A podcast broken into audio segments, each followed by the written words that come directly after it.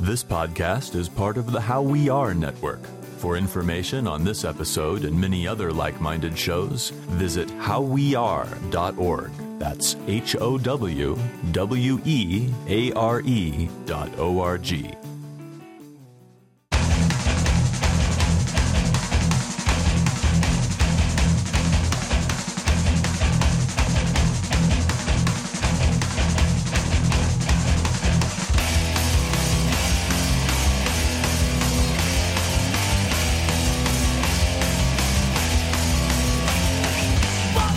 Greetings, everybody, and welcome to another very special, but aren't they all special, episode of 100 Words or Less, the podcast. I am your host, Ray Harkins, ever present as always to talk to a person and let you listen into that chat that we have. That's not only is it the point of the show, but I think that is what you enjoy. The guest this week is Brianna Collins from Tigers Jaw. What a charming chat we had. She was just as sweet as I thought she was going to be. I had only met her once before and had a very brief interaction with her, but all the stuff I've ever seen about her and all of our mutual friends have nothing but glowing things to say about her. It took us a while to schedule this. We kept missing each other. She went on vacation, all this other stuff, but we finally hooked up. We finally spoke on the phone, and it was awesome. I really enjoyed it. But let's get some business out of the way, and then I will tell you a little bit more about Miss Collins. I like to say Miss or Ms. So, all during the month of May, this show is doing a fundraising drive. Visit patreon.com backslash xpurposex, or you can just pop onto any of the social networks that exist for this particular show on Twitter or Facebook. Basically, what we're trying to do, I need money to run this show. And of course, it doesn't cost a tremendous amount to put this together, but it's enough for me to be like, you know what? I've been doing this for two years for free, for fun, and that's that's essentially all I've been doing. You know, yeah, there's ads here and there, and there's some things that help contribute to cover the costs. But now I'm at the point where it's like, you know what? I want you, the listener, that downloads this on a semi-regular basis, to become involved. And what's cool about this fundraising campaign, it's kind of like Kickstarter in the fact that there are rewards. So it's like if you contribute a certain amount of money a month, you will get cool stuff like bonus episodes. I could interview you for a future episode, stickers, buttons, a bunch of other fun stuff that I'm going to incorporate as the time goes on. I just need your help.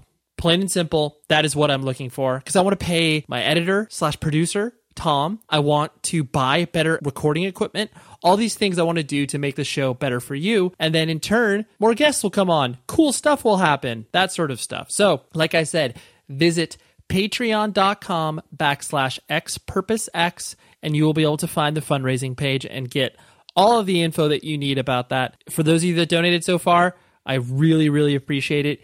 June is when you're going to start seeing that stuff come through to you the bonus episodes, the stickers, the buttons, all the other fun stuff, the private email list that you get on. So you get the episodes even before anybody else does. So let's move on. We started a YouTube page because a lot of people were hitting me up being like, hey, I want to listen to your show. And I don't know how to. And it's like, well, first of all, how are you even interacting with this besides just tripping onto the website and being like, oh, I don't want to press play. So, anyways, there's a site called YouTube. I think some of you are familiar with it. I started uploading episodes there. It's a slow but sure process because, you know, after all, this is like a hundred some odd hours of, of content I already have. So I'm just kind of hitting some of the more recent episodes, some of the more popular episodes. And uh, yeah, a lot of people are interacting with the show that way, which is cool. So if you are listening via YouTube, good job. Thanks. Visit propertyofzach.com. Visit the show's website, 100wordspodcast.com. Email the show. Let's keep talking. Let's keep dialoguing. Business aside, let's talk about Brianna. Uh, Tiger Tigers Jaw is such an anomaly of a band because they really haven't been that active. Like they've done tours here and there, but not to the point of where the fervor and excitement that people have over this band is like at such a groundswell. It's awesome to see because as you'll hear from our conversation, the band has essentially been sort of on the back burner since it started. They just didn't have the ability to tour because they're all in school and doing all this stuff. So in the near future, they will be taking this as a full time endeavor sort of thing, but they still have to get some of their life obligations out of the way. But it was just an interesting conversation because usually the context in which bands start playing and performing is like we're going to do this. That is what our life is centered around. Whereas this it was kind of an accidental thing in regards to their own popularity. And it's just really really cool to see all this kind of transpire and to get a person's perspective that's in the middle of it. We talk about a bunch of awesome stuff. I feel like she hit on a lot of stuff that she doesn't typically get asked about and is able to speak about. So without further ado here is my conversation and i will talk to you afterwards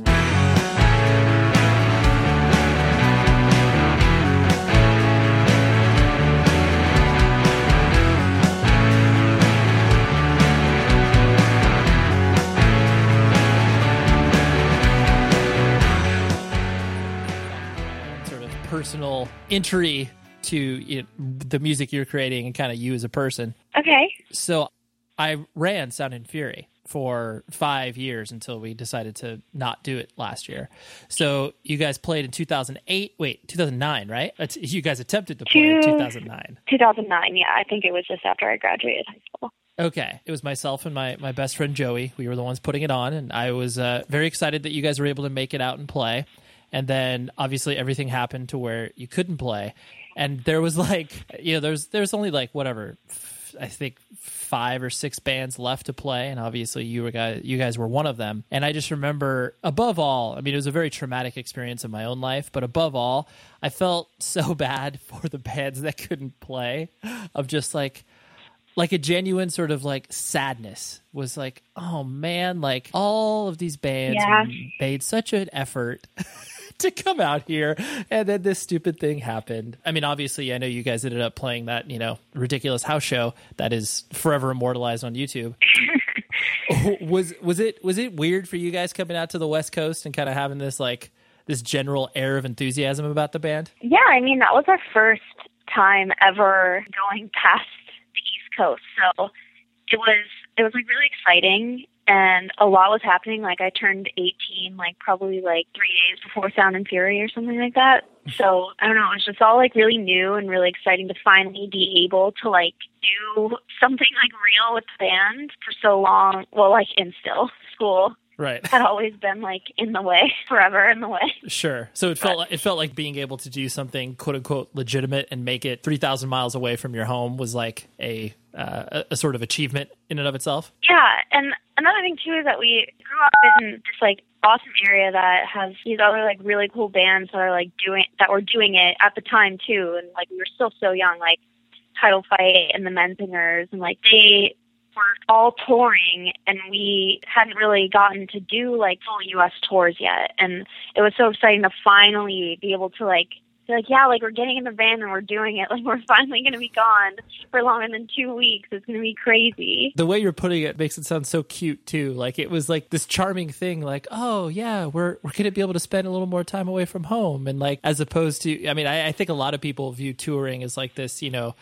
Uh, very high octane um, experience, and you guys, it sounds like it was a it was a sweet enthusiasm. Yeah, I mean, I don't think we've ever had a high octane tour, but True. no, it's always just been like fun. That's like the most important part. Like for it not to become like this like super stressful, like you know, burden of a thing. Like it's still, I feel like we still rarely tour, so it's still like this very like lighthearted, fun thing that we like get to do every year. Right. So still feels kind of the same way. Like wow, we finally get to go. they're all centered around vacation, like you know the typical school vacation. So in a way, it's like uh, because I, I played in bands for years in high school, and it was always one of those things where you know you'd come back after a summer, and of course, like you know the kids that don't play in bands, which is a majority of them, were like, you know, oh hey, where what'd you do over the summer? And it's like, oh, you know, play video games or whatever, and then it was like.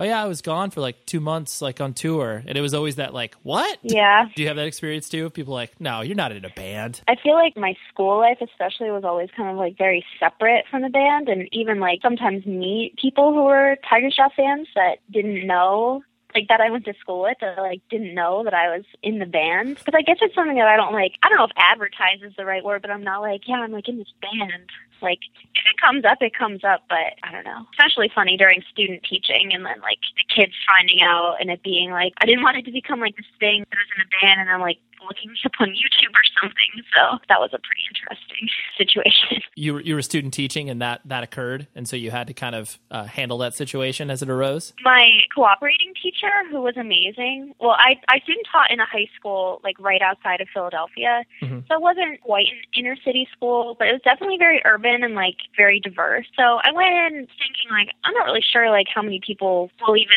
know about Tigers Jaw. Like I had like it might happen. Like I don't know what what that will be like when I encounter it because I need to be seen as like you know the teacher. You know, like when I see kids at shows or like you know what I mean. Like Mhm. like I could be friends with them. I could talk to them, and but it, it, I was like I don't know how I'm gonna approach this if like they come up to me and they're like I know who you are Right. which did happen. And I basically had to be like, and this is also like, you know, after the whole ordeal last year with people leaving the band and a lot of people were confused. So that was one thing that some of my students would like ask me about. And I would just be like, listen, I would totally talk to you about this, but I just like can't talk to you about it here. You know what I mean? Like here Right. I'm Miss Collins. Outside of school, I'm Brianna and you can like talk to me about it, but you know, it was kind of just a, an awkward. Now I work in an elementary school and I do not worry about it. If you're finding out about Tigers Jaw, you must have a really cool older brother or sister. Although today, I because it's like an elementary middle school, I overheard some of my eighth grade girls that were uh, in a study hall that I was subbing in. Mhm. They were like, "Yeah, like." Have you heard about this band B-side? Like they're so cool. Like I'm going to Warped Tour this year, and I just like couldn't help but be like, oh my god, hilarious! Like this is this is me as a 13 year old. Like it's hilarious to see. right. Yeah, it's it's adorable to run into that that sort of like yeah. I mean, when you see that sort of youthful enthusiasm, you can't help but be like, oh, that's cute. Yeah. Yeah, because my, my wife is a high school English teacher. She never played in a band or like did anything like that.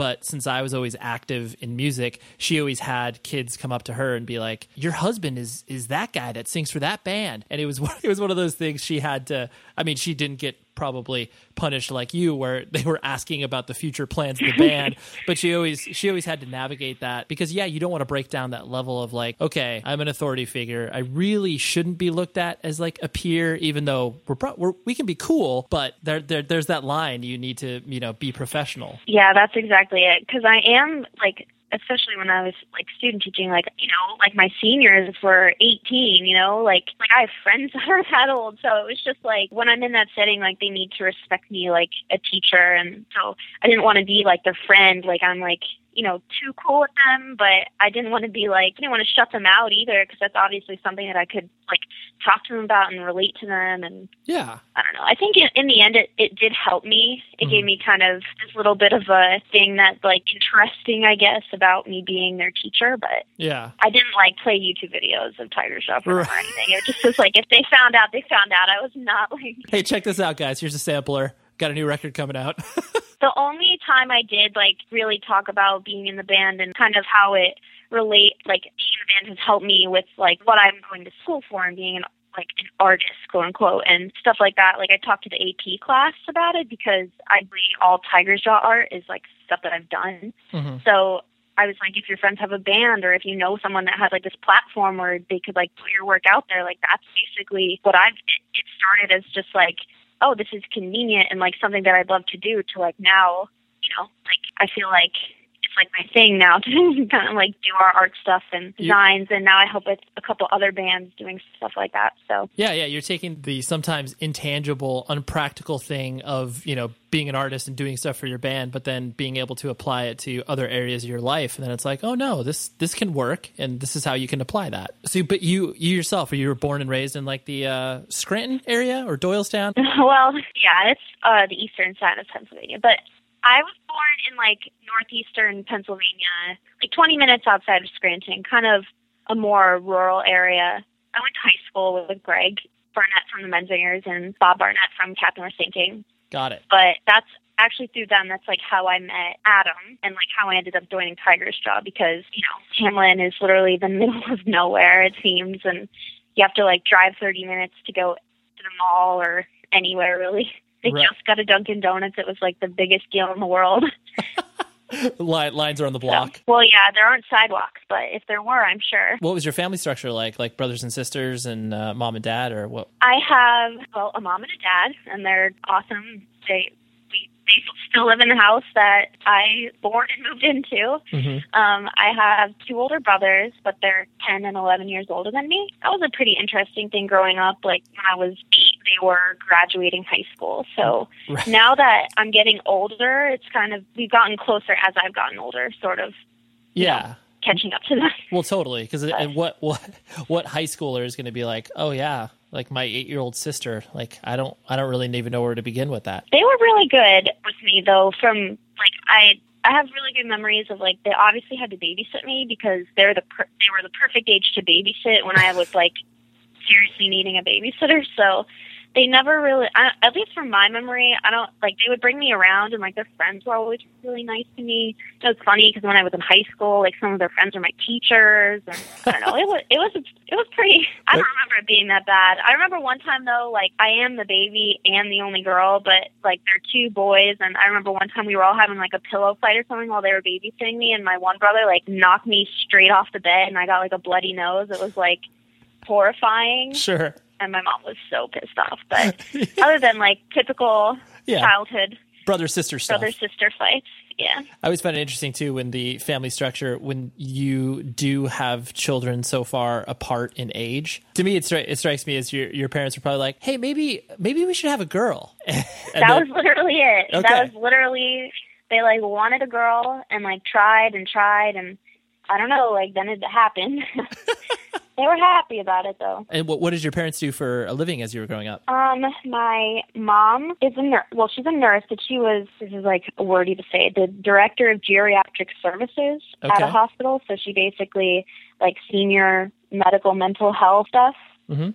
Um, and my dad worked at this like plant for RCA, like the you know TVs and stuff. Oh yeah. But they they like moved to Mexico. They did that whole thing where they like laid off all their workers. So I forget, I had to have been like starting high school or something. But he started working at this place called Deluxe Digital Studios, and they get stuff ready for like Amazon Prime and like Netflix and Hulu and all that stuff. And that's like what my brother does in California. Oh. But my dad's job was to like I would have loved that he he had to like watch movies like over and over again and make sure all of the details were correct. Uh-huh. Like my only way to explain it is like he had to do all the games and stuff. So for like Saw four or something like that, they had a game where it was ninety nine questions, but if you got a question wrong it took you back to the beginning and like think about Saw and so he had to test it and make sure that he had to like play the game so that he got every question wrong to make sure that it took you back to the beginning. Oh my gosh. So yeah, he did that. He's retired now. He deserves it. Yeah, quality quality control. Yeah. Jeez, that's crazy. And so, and the way that you're describing your town, it's like I'm envisioning it like the proverbial one stoplight town. Basically that, like minimal street lights, like you're lucky if there are lines in the center of the road. Mm-hmm. And like it really wasn't that bad. Like I don't know. I feel like I was looking at my parents like always took me to to go and do whatever I wanted and Scranton's not that far. But they work they don't work in Hamlin, like they work Scranton. Got it. Got So, it. So, would you would you classify it more as like rural or suburban? Definitely rural. Okay, your address may have just been like you know Highway 48, uh, you know P- PO box whatever. Yep, like Road Seven or something. yeah, they they changed it. 'cause I live on kind of like a cul-de-sac type thing. It's actually like a hill, Mm-hmm.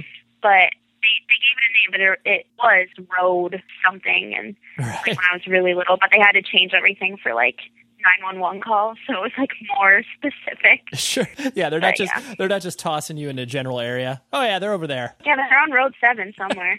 And so then, as as you were you know growing up in your formative years, what kind of kid were you? What what were you uh, looking at your older brothers trying to be kind of a tomboy, or did you find yourself you know a uh, a sensitive artist type like uh, you know as you were uh, as you were as you were going through high school? And, Well, I think when I was like really little, um, I was lucky that at at the time when I was growing up, there were a lot of really great families living like in my neighborhood. That was kind of more of like what you'd imagine as a suburban setup, where I could like walk across like my street to go to a neighbor. But mind you, we were on like a hill, and then like the next lot of neighbors would be like far. So I was the the families all had boys, so I guess like I liked to, you know, ride my bike down the trails in the woods and like look for salamanders and like that kind of thing when I was little. But I've never been like a super girly girl. But I guess I kind of am now. I love like wearing dresses and getting my nails painted. Sure. But in high school, I really liked music. In seventh grade,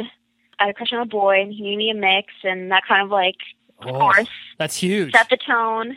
Yeah, it it was pretty huge. this was totally my I mean I think it's most guys moves, but in as much detail as you can. What format was it on? Was it on a tape or was it on an actual CD? It was on a it was on a CD. Okay. Um, and I don't know if it was made specifically for me or like a, a burned copy of something. Sure. It was a mix of like it had brand new on it, like early like your favorite weapon stuff, but then it had like Streetlight Manifesto songs. Okay. I don't know. And at that time, I was also like Fall Out Boy and you know that kind of stuff. Because I was a big fan of this move.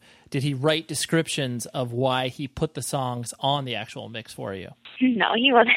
Oh, He not wasn't that thoughtful. Seventh grade, we we were about twelve, so I don't know if he had gotten to that point yet where he was really. he didn't know his move yet. Was that kind of how you cut your teeth on music? Was it was it Fall Out Boy and that sort of you know pop punk stuff that became o- aware to you? And how did you get introduced to that? seventh grade, just that pivotal year. I, um, one good thing about Hamlin is, like I said, Bob and Greg both went to my high school, and they're like a little. Greg's two years older than me, and Bob's two years older than me, but they were like running shows and doing shows and stuff. And I remember I went to something called a Mighty John show, which was just at a local church, and it was like a ska show because, of course, everybody was super into ska then, which they probably still are, but. My mom let me go because it was like at a church, and she obviously didn't like know what it was really. I was just like, oh yeah, we're going to this thing, and she dropped me off, and I don't know, I just like loved that. I love like being at a show and like seeing this music, and it was the first time I crowd surfed. It was like Whoa. got really into Streetlight Manifesto and brand new were like my favorite bands, and then I don't know, I started just like making friends that were like going to shows and you know listening to the same kind of stuff that I was. A lot of people had older siblings that were like kind of closer, like unlike me. Like their older brothers would be or and older sisters would be like, you know, we were in middle school but they were in high school and like starting to do all this cool stuff. That was also something that was like introducing me more to like going to shows and like stuff like that. But Right. You had so, you had something to kind of like look up to. my own brothers were, didn't really have a similar like taste in music. They were listening to like rap or like country or something, which I do like little bits of either of those, but like like in the early 2000s, it wasn't like something that I was trying to trying to listen to. So then, as you started to uh, get involved with this stuff, did, did your parents have any idea what to do with you? Yeah, not really. I mean, my oldest brother Jason is really good. Is like super smart. Very intelligent, was really good at golf and tennis, and he has like three master's degrees or something right now. He's like my other brother Justin, who is only like a year younger than Jason. Super athletic, amazing at sports. Still is the track coach for my high school. um, and then I like like did well in school, like academic wise, and I liked sports. Like I did when I was younger, I did like gymnastics and swimming. I danced until I graduated high school. But I also liked art and music, and like I did a lot of of stuff like with the, the art program at my high school and I did this thing called Arts Alive, which was like an intensive art program in the summer that held in and so I think it was just like my parents like had like one one and then the other that were like very like, you know, Jay was good at school and like doing these things and Justin like doing these things and I just like doing a whole bunch of things and especially like the music stuff and going to shows. Like they didn't really like necessarily get but they I think they knew that it was like a good outlet for me and it wasn't like something where bad things were happening so I was like super lucky that they like let me go. Because Cafe Metropolis which was like the big venue not big in size but like the Right. venue that a lot of bands played at in Wilkes-Barre it's forty was forty five minutes away from my parents' house. My mom would let Greg drive. She like didn't let anybody under the age of eighteen drive me for some reason. So she was like if Greg was driving when I was younger, she would like let him or someone else of my friends that was like older like drive me down and I get to like go to shows and stuff. So I don't know. I feel very lucky that my parents, although they didn't like necessarily get it, and I still don't think they get it. They like came to a show, our show in Scranton in December when we did like the holiday show, and Mm-hmm. you know, they I think they could see like how it's like kind of like a legitimate thing. You know what I mean? Like we're not like I don't know. I don't want to say like you're not a legitimate band if you're not like playing in front of a bunch of people. I feel like to my parents who Well, have yeah. like no real concept of going to a show, like they're like, oh, okay, go to shows or do anything like that. Really. Right. Well, it just I, I I think the biggest thing is just kind of putting it in context. Like even you know playing in front of 150 people inside of a you know hot sweaty room. If you show a parent that, you'll be like, oh wow, like someone is finding something that my kid is doing of worth, and like that. Yeah. That is that that kind of puts it in context where it's like, oh, they're not just, you know, wasting their time doing some experimental art project to, you know, one person in a weird room in the middle of Baltimore. So like, you know, something that's just like, Yeah. oh, you're you're completely quote unquote wasting your time. But that's cool. That's cool that they were that they gave you that uh, that leash to go on rather than, you know, be like, "Oh, we don't understand this. We need to really lock down on her." I mean, I'm sure at some points when I was like, you know, 14 and like in my room alone, like blasting like my My Chemical Romance record, they were like, "What is going on?" but they never like told me not to listen to certain music. Like they just kind of like let me do my own thing as long as I was still like, you know, keeping good grades and like I was in like a million clubs. So it wasn't like I was like a loner or anything. Like I still like to them, I feel like seemed like fine. R- my own things, I guess. Right. Well, yeah, you were you were being active and productive from like the sort of stereotypical high school experience as far as, you know, like you said, clubs and athletics and that sort of stuff, but you might have been doing things that weren't, you know, the, the that might not be the first or second choice of most typical high school students, but you were still active, which obviously, you know, calms parents from that perspective of they're like, "Okay, my kids just like you said my kid's alone in his room his or her room they're not doing anything they're not participating what do they care about that's i think that's what sets uh, parents alarm bells off where it's like they need to care about something right as you obviously became immersed in you know all uh, going to shows and all that sort of stuff because tigers jaw for all intent and purposes is your first band right Yeah, I was gonna say the only band, but I guess I'm like kind of in pedal now. So yeah, like my first, the first band I've ever played in was Right. Tigers Jaw. Right. Which is which is really disheartening for most people to hear because normally you're supposed to play in some terrible bands when you're obviously in high school, and then you, you you get to just be like, oh well, yeah, I do this thing, and you know, and of course, Tigers Jaw has obviously evolved sonically, but you know, even on your your, your first releases, there was elements of what you are doing now in it. So yeah, basi- basically, I think most people will hear this and just be like, you know what, screw you, you didn't play in a terrible band. I mean, I just got really lucky because Adam and Ben were writing like music that I liked, and that was like one reason why when Adam Adam and I were like talking on AIM, and he was like, "Yeah, our keyboardist quit," and I was like.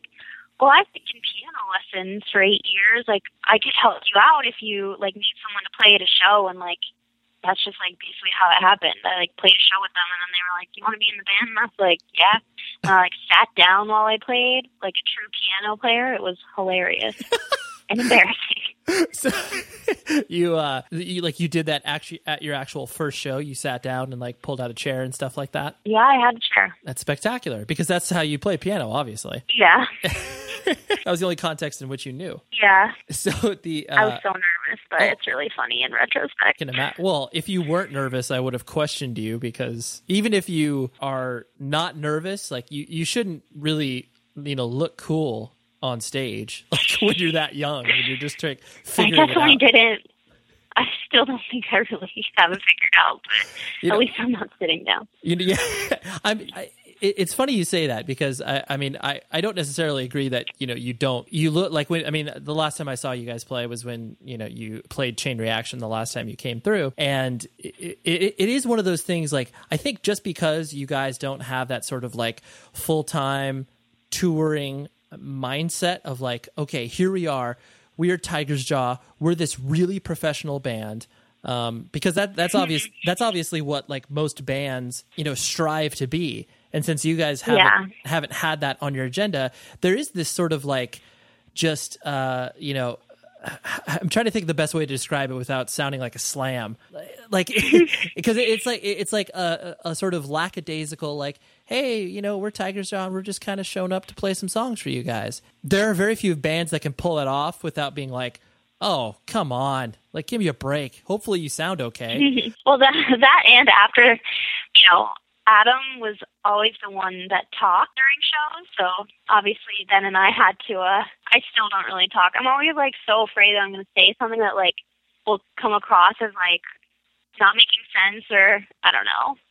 So Ben does do most of the talking now, but that's also why we're, we're still kind of figuring it out. totally. I could I could see that where it's just like, oh yeah, well here I yeah hey guys, how's it going? here here we are in front of you. Here's some songs. Yeah, I'm not going to tell a joke, but right, right. Yeah, I, I definitely do feel that there, uh, you know, you know, some people obviously have sort of a, a, stage persona, so to so to speak, you know, where it's like they get on stage and you know they're still themselves, but they're maybe a more heightened version of themselves. But I mean, you in particular definitely feel like you exist completely in the same world, both on and off stage. yeah, I mean, I don't really have a choice, so I'm not asking the crowd how they're doing tonight or anything. Right. Maybe, maybe I'll, I will be a see. You guys okay? Right. How's it going, Houston? You guys ready? Yeah. you know, uh, along those same lines, like the, you know, just because Tigers Jaw has existed, like we were joking about earlier, in this world of, of the, your popularity continues to rise as far as like more people knowing about you guys and uh, you know more people paying attention to what you're doing but you're not a full-time touring band from that perspective because obviously you've all dedicated yourselves to school and other avenues of life. I presume that's been sort of uh, well it's been intentional that you guys have obviously focused on school and not making the band the you know sort of typical let's drop everything. We need to do this. You know ha- has that something that's been sort of difficult for you personally to navigate? Uh, or did did you ever want to at some point be like yes i want to drop everything and, and do this band from a full-time perspective yeah 100% okay. I feel like i've thought about that a lot. Like especially when i was just starting school and seeing Title Fight do that and like do well and like it like worked out for them and I was like, why like we could totally do this but the difference between like our situation and their situation is that like Ned and well Jing go to didn't even start college, which was the wisest choice I think, but like Ned and Ben were just starting school and Shane wasn't like, you know, like he went back to school like when they were doing their freshman year, but he wasn't like, you know, this is where I really need to be. Like they all kind of had sit you know, they were all ready to like put school on hold and like do it. Whereas I was a freshman at the same time as Ned and Ben were, but Ben and Dennis are two years ahead of me, and uh, Pat and Adam were three years ahead. So people were just like, like everybody was like almost done. You know what I mean? And then when I had started and they had finished, like then it was their time to like wait for me to be done, you know? So in the end, I'm like really happy that it turned out that way. But I can't say that like I never wish that we couldn't have just done it because I feel like we could have, you know, dropped out and been a band and like made it work. Mm-hmm. But now I'm happy that after Ben is done uh, working towards his speech pathology license, like we'll have like I'm a certified teacher. He'll be a licensed speech pathologist, and then we could like go a hundred percent at the band, and then if you know we you know want to come back to like real quote unquote real life like jobs, like we have that. Yeah. So I'm really happy that we ended up doing it that way. But it was difficult at times, especially when like you get tour offers. Even still, like we get I'll get a text that'll be like this band like asked about you guys doing this tour in the fall and it's like, yeah, I I can't do it and I'm bummed, but we will do something cool eventually like it will happen so right right the the impression that i always got you know from you guys was that that focus on like we're going to get our real life set up first and then we can pursue this sort of you know this alternate universe of of being in a band and touring and all that sort of stuff. But you know it's that's interesting that you obviously had a had a struggle in your own head you know backing up. Like when you did first start to go to shows like was it always in your head that you wanted to play in a band? Or was it one of those things where you just I like never imagined being in a band. Okay. It kind of happened really fast. Like I started going to shows like like 12, 13, and like, but not like every weekend. Like just like when there was a show that I wanted to see, and like going to Warped Tour and stuff like that. But like when I was 14 was when I started to you know kind of more consistently go to shows and make those friends that were like wanting to drive to Scranton to go to a show and stuff like that. And that's how I met Adam, and it kind of just happened really fast. Like basically the summer, I think it was the summer that I turned 15 that, that like I joined Tigers Jaw. I always get like confused. Ben knows better than me. He has a much better memory than I do. but like it all happened like very fast. It was like I was going shows and all of a sudden I was in a band. But like I never like like I didn't start a band. I didn't like seek it out. It kind of just like happened. Right. And right. like now I can't imagine like not being in Tigers Jaw or like not being in a band, especially not being in Tigers Jaw. I like can't imagine it. It's like just so much a part of my life. Does it make you nervous from that perspective of because obviously there's there's a certain uh, concept of an identity that is obviously incorporated into you know your band. Like obviously you're Brianna from Tigers Jaw. Like that is what you know your quote unquote average music listener will know you as. Does it sit in your head that you obviously try to like you were similar to what you're doing? Obviously, we were talking about in school how you have to kind of separate those two. Um, is that is that something that kind of goes through your head where it's like, okay, I can't place too much of my identity in this band? Um, I think I don't really think about that just because we're not really doing the band like that much. Sure. But I don't know. I guess I guess like quote Brianna from Tigers Jaw does come out like have to come out. I don't know. I don't. I don't really think about it like that as much. I don't think.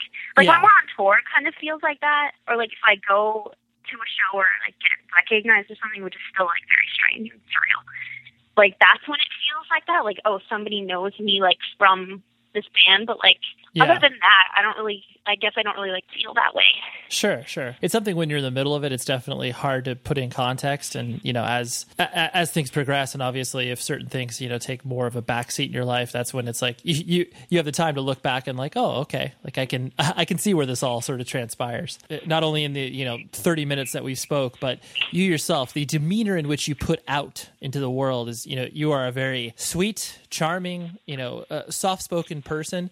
Uh, it's one of those things where the the the common conception, especially of independent music, is that there is you know some element of either turmoil or um, you know you don't identify with a lot of pieces in the world. Whether it's like oh I don't you know I don't feel like one of the you know one of my peers or whatever.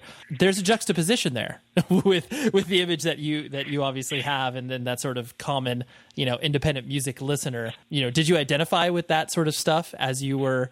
Um, you know, listening to My Chemical Romance in in your bedroom alone, um, and you know, how did that all kind of transpire in your head as far as that's concerned? I mean, yeah, I guess I definitely felt like I could relate to other people like through like the similar type of music that I was listening to, and I obviously like identified with the lyrics in some way, like that. Like I'm not okay, I promise. Like when you're, you know, a teenager. I mean, even still, like, and you're like pissed or you're upset or mad, especially like when I was younger and like, you know, boyfriends and friendships that were like tumultuous and my parents were awesome, but it wasn't like I never like fought with them or anything. So I think for me, like that was like what music was, like just like a very comforting thing and like I loved being able to relate to lyrics. Like someone wrote that and it's like I could have written it like sounds so corny, but it's like I guess that's that's like how I related to it. Yeah, well, no, I think that that's an important point because I mean, it, art doesn't necessarily need to be like created from pain. You know, you can create something from obviously so many of the other different emotions, and then you can identify with something. You know, maybe not the sort of like you know antisocial, anti-authoritarian, you know, independent music uh, construct, but you could be like, no, these lyrics speak to me because it makes me feel comfortable. And so photography has obviously been a huge part of your life, and that's that's something that you do you still continue to study at school? Well, that's what I majored in. Yeah, I majored in photography, and then I have a concentration in art education. And the school that I went to basically is like putting a dual major into one thing because some of the classes overlap for art education and like getting a BFA. Okay, I'm getting in my car. that's okay. My Bluetooth is about to do something weird, so hold on, let me. no, no problem. Photography is obviously such a huge component of music in general because there obviously is a way to visually represent what a person is trying to create sonically. Has that been something that you've found the relationship between the two pretty symbiotic? Well, I actually got into photography because I really wanted to do band photography. Mhm. And I used to bring like my parents' little point and shoot camera to shows until one time I got it stolen at a show when I set it down. Rough. Um, but I split the cost of uh, like a Rebel XTI, like digital SLR camera, with my parents for Christmas when I was 16. And I took like a darkroom photography class in high school.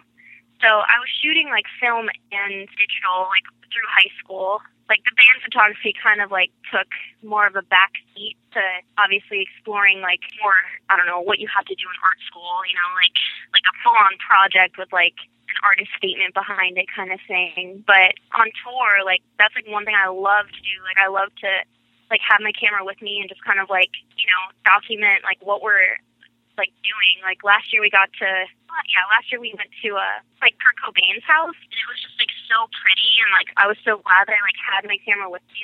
And, like now I have those pictures forever, but they're not like on my phone. They're like actual like Right, prints. yeah. yeah. Yeah, you, you you have something tangible that you can look back on and be like, oh, that was that was a very special moment. Something I cannot relate to, but I'm always interested in is the the conception of obviously being a female with an independent music, having that. I wouldn't even call it a burden, but that responsibility placed on you just because there's obviously not as many girls in bands and obviously even girls at shows in general. Was that was that something that was uh, interesting for you as you first started to go to shows and notice like, hey, I am one of you know 15 girls at this show. Like when did when did you start to notice that being a thing? I feel like in our like at least in the Scranton scene, like when I was younger and going to shows, like there I had a lot of girlfriends that like were at shows, so it never really felt like this super outnumbered thing. And of course, because like when I joined Tigers Jaw, we were playing shows like in Scranton and we like all knew each other. It wasn't like oh like you're a girl in a band like kind of thing. But I definitely have experienced things that are solely like I'm a girl and you're like making this assumption because I'm a female, like type of thing. Mm-hmm. Like like you try to get in, they're like, and you say you're in the band, and they're like, what band? Me having to like prove, like, yeah, I'm not lying, like.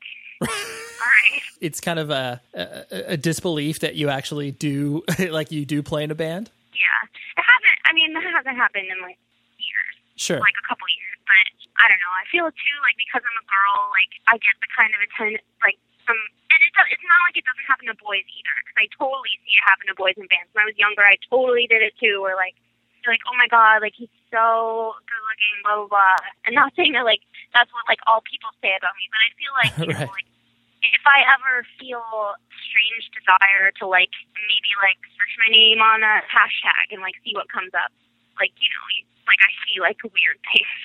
Right. I'm just like, oh boy. no, I will not marry you. No, I don't think I'll ever love you like that.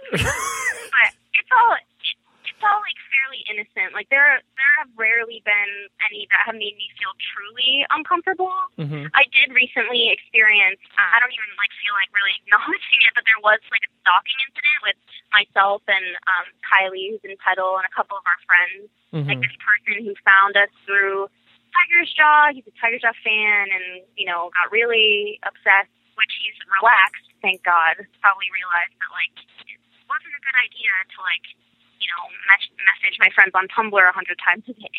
Ugh. Yeah. Just like stuff like that. But I feel like that could all. I definitely think that there are like some inequalities and like definite differences with being like a female in a band. And I, I'm not like I don't consider Tigers Jaw like a female fronted band, which I feel like the girl girls who are in like female fronted bands like face a lot a lot of stuff too. You mm-hmm. know, everybody compares them to Paramore. Right, I of love course. Paramore, Right. but you know, and just stuff like that. But Well, no, that that's interesting. I mean, I I, I do think it's interesting the the sort of object of affection um, that yeah, that is totally that's a good word for it. It happens to everybody and it's so strange like the the bands that i used to play in i sang for them. And so by default people will pay attention to you because you sing in a band. That's a reality. And so it it, Yeah. bec- it became so strange for me to have like you know a, a female approach me and only be interested in me not because of the way i looked not because of everything else but because i got on stage and grabbed a microphone. And like it took me a minute to realize like like whatever whatever relationship could be you know gotten out of that is not meaningful and is not like Oh yeah. and, and it is it is really strange to kind of have that you know sitting in your head where it's like oh man people are looking at me like that like that's weird like you feel like a, a piece of meat in a way Yeah, sometimes it feels like that. Yeah. I feel like too because I am like the only girl. I don't know, but like it's never been like something that's like been a thing in the band. Like it's not like right you know they're like oh like there was a girl, like I think I talked on a small talk about them making boy jokes, which I kind of regret saying, but like just like things that they like joked around with each other that I necessarily didn't like, you know, Yeah. vibe with. Right. But I think in a band and like being a girl, like a female, has also been like a really like positive thing for me too because I've had girls come up to me and say like how like like they see that I do it and they're like I feel like I could do it too. And I'm like hell yeah like why not? Like I didn't even like not that it's like easy to be in a band but like to start a band like sure like find friends that do it and like just try. Like I don't think like being like male or female should like prohibit you from like doing what you like want to do.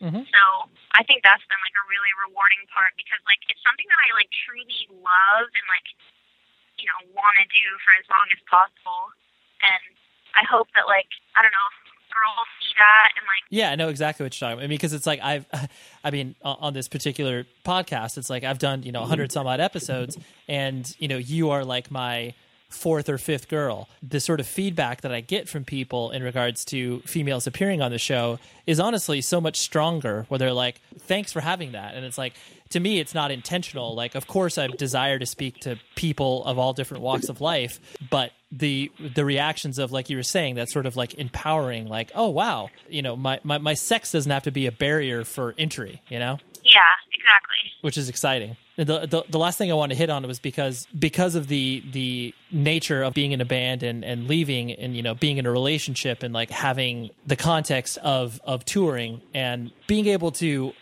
sustain a relationship while you're obviously not only on the road but uh, you know as your significant other tours and stuff like that.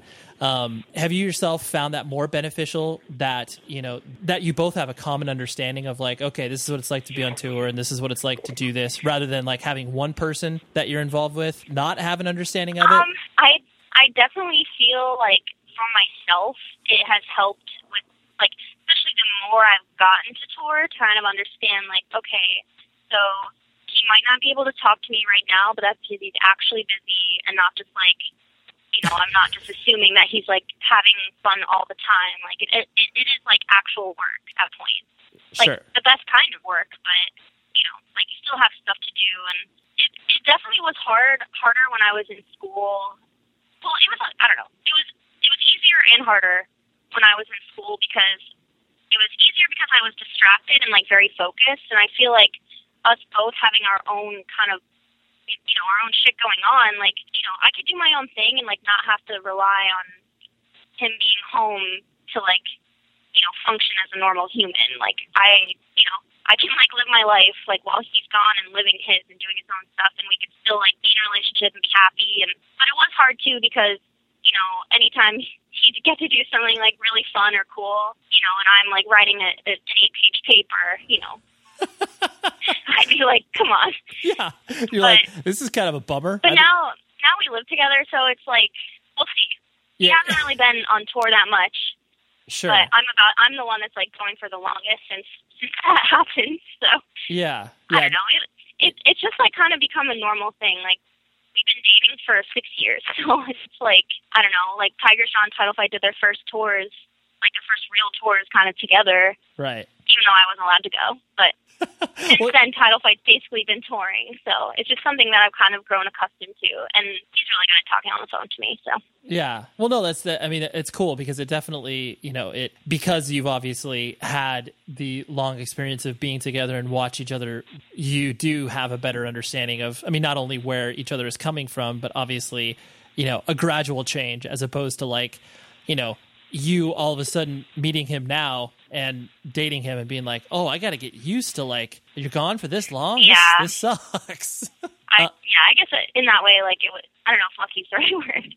I do feel lucky, but Yes, right, right, right. the, the timing was right. the last thing I want to hit on was the idea of obviously, like you were mentioning earlier, in the fact that there is a horizon in which uh, Tiger Jaw obviously can be a more, you know, basically the focal point of your life. yeah, finally. Yeah, exactly. Is that something that I mean? I I sense the excitement in your voice. Is there any trepidation as well of like, oh man, this could be scary that this could you know fail miserably within a year, um, or is it one of those things where it's like, oh, because we've we've got ourselves uh, set up in in the normal life, we can always return to that. I think there's that. I think for me, it's tough because like right now I'm in like this strange, we're in like this strange transitional period where like I graduated college and now I'm doing this kind of temporary esque job of substitute teaching, and I like I've gotten uh, like you know job offers from a couple of the schools that I work for for like more full time positions, but it's like, do I like I I really like we want to do Tigers Jaw, so I'm like holding off on doing that. Obviously, hoping that I'm like making the right decisions, but like we've been working towards this for like eight years, so it's nine years. I don't know, however long it's been. But if we don't like at least try to like do like a couple tours in a row. Like I don't think we need to be a band that tours like nine months out of the year. Like we never have been. But I'd like to to go places and do things that we've been, you know, held back from doing because, you know, we've had to finish school, we've had to finish like getting our, you know, professional shit together. Yeah.